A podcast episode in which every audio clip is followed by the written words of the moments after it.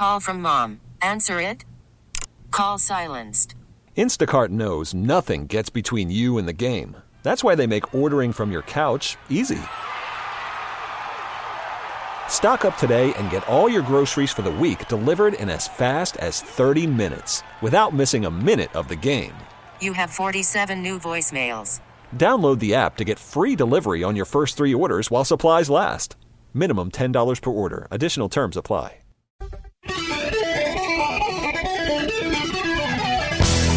And welcome. Happy Hump Day, Trump Day. It is 807. Your time check brought to you by Hayes Jewelers, where the answer is always yes. Third hour of our get together. It's the Bob Rose Show, along with Greg Cassidy.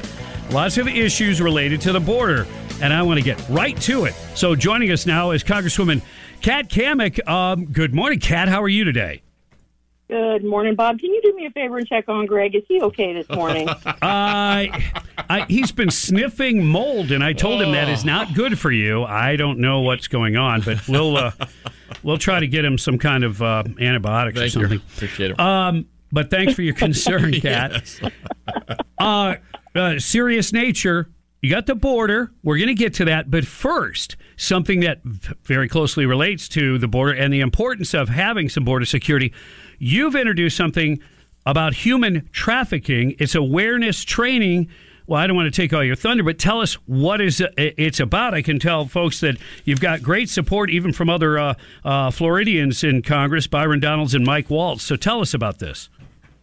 Yeah, you know, it's pretty crazy that in 2024 we still see modern day slavery, you know, and, and it's happening in every community in America. And certainly in Gainesville, we've seen some of the stories, a lot of the, the different work that has been done by groups in the community trying to tackle this. But the thing that is always pretty stunning to me is our first responders and the lack of a coordinated training effort um, to really, really get them in line with a lot of the state and national efforts to combat human trafficking. And so when you have departments that are just so pressed for resources, you know, and, and you know, Alachua County, Gainesville, uh, PD is a great example where we are seeing, you know, double digit shortages of manpower. The, this is just another way that we can put more resources into these departments to help combat human trafficking. So this this provides resources for local departments to really do the identification training, but then also to streamline the processing because there's not a tremendous amount of assistance or resources for victims. And, you know, we had a case in Gainesville specifically where um, it was a clear cut case of human trafficking, uh, but because of a lack of resources and coordination, the guy got off on a racketeering charge. Mm. So, you know, these are these are really important things as folks are trying to build a case um, against the human traffickers. And so we've got to have every link in the chain really educated and aware of how to identify and how to support victims and go after these horrible, horrible people who engage in trafficking. So we're excited about it. It's a great piece of legislation. January is Human Trafficking Awareness Month and uh, at risk of sounding like uh, the the posters that you see in the airport, if you see something, say something. Yeah, absolutely. And identifying uh, uh an issue like that can be difficult. There's sensitivities, and you you can't uh, you know based on how somebody looks, say are are they involved? Are they being held captive?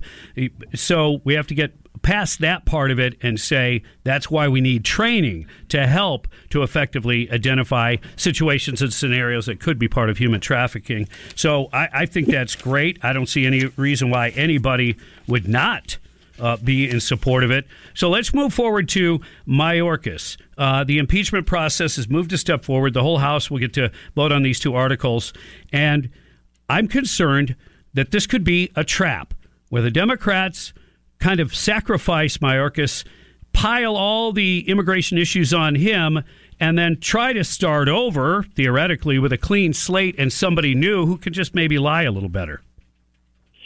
You know, that's always the risk. And of course, you know, you've heard you've heard me talk about, you know, how I had a a meeting with Mayorkas and a couple of other members of Congress and he said, I, listen, I know you guys are wanting to impeach me, but you're not going to like who comes next.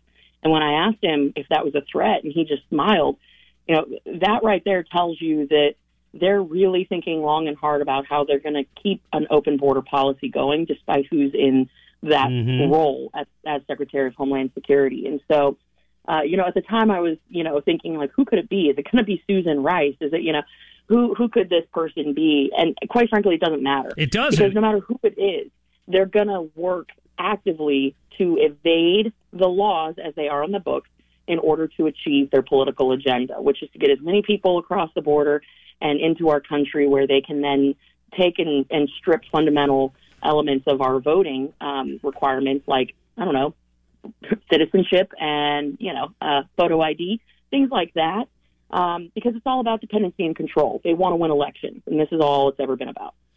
I mean, when did we ever think that this behavior of an open border would be acceptable? And then when you read the statistics about the fentanyl overdoses, uh, the sexual slavery stuff that you're uh, also focused on, uh, and and terrorism that still exists around the globe, and our soldiers being attacked in, in the Middle East, and these groups are funded by Iran. We're getting it's it's heating up between us and Iran. What's to keep them from sending or already have sent teams? Of trained soldier types that could do harm into the interior of our nation. Isn't this a matter of national security? Oh well, of course. I mean, and and anyone with you know uh, two brain cells can say or see this is a national security issue. For the people who are out there saying, "Oh, you know, this is you know Republicans are being racist or cruel or whatever," no, this is a national security issue. And Obama, when he was in the in the White House, even his own Secretary of Homeland Security said that 4,000 a day was considered a crisis. You lost operational control of the border. And now we're seeing upwards of 13,000, 15,000 a day.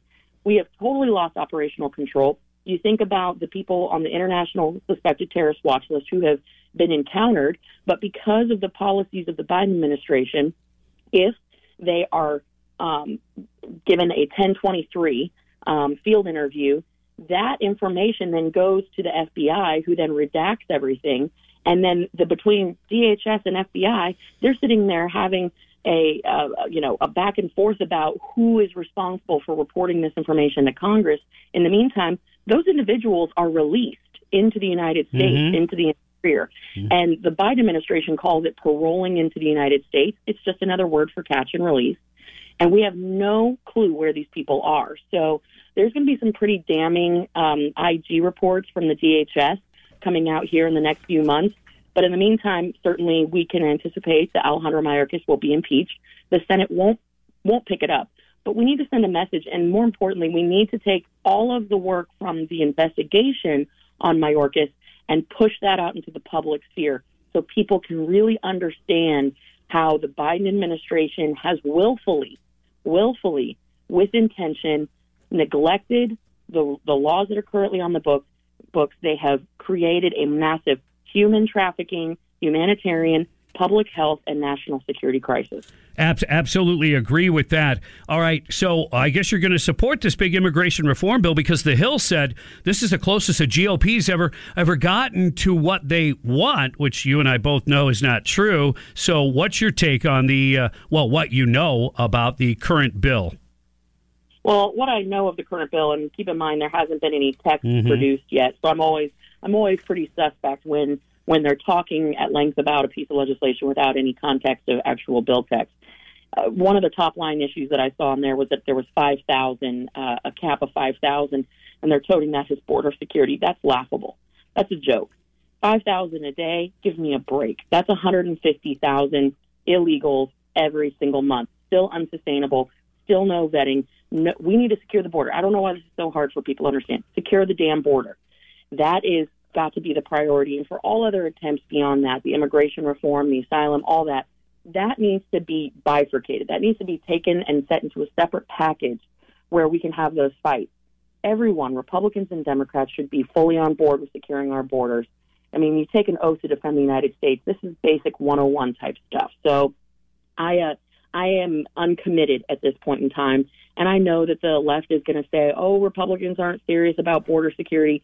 Well, when you hand me a crap sandwich and then call it, you know, uh, a BLT, no, it's just a crap sandwich. You know, it yes, it's a sandwich, but it's not a good one, and it's not good for you.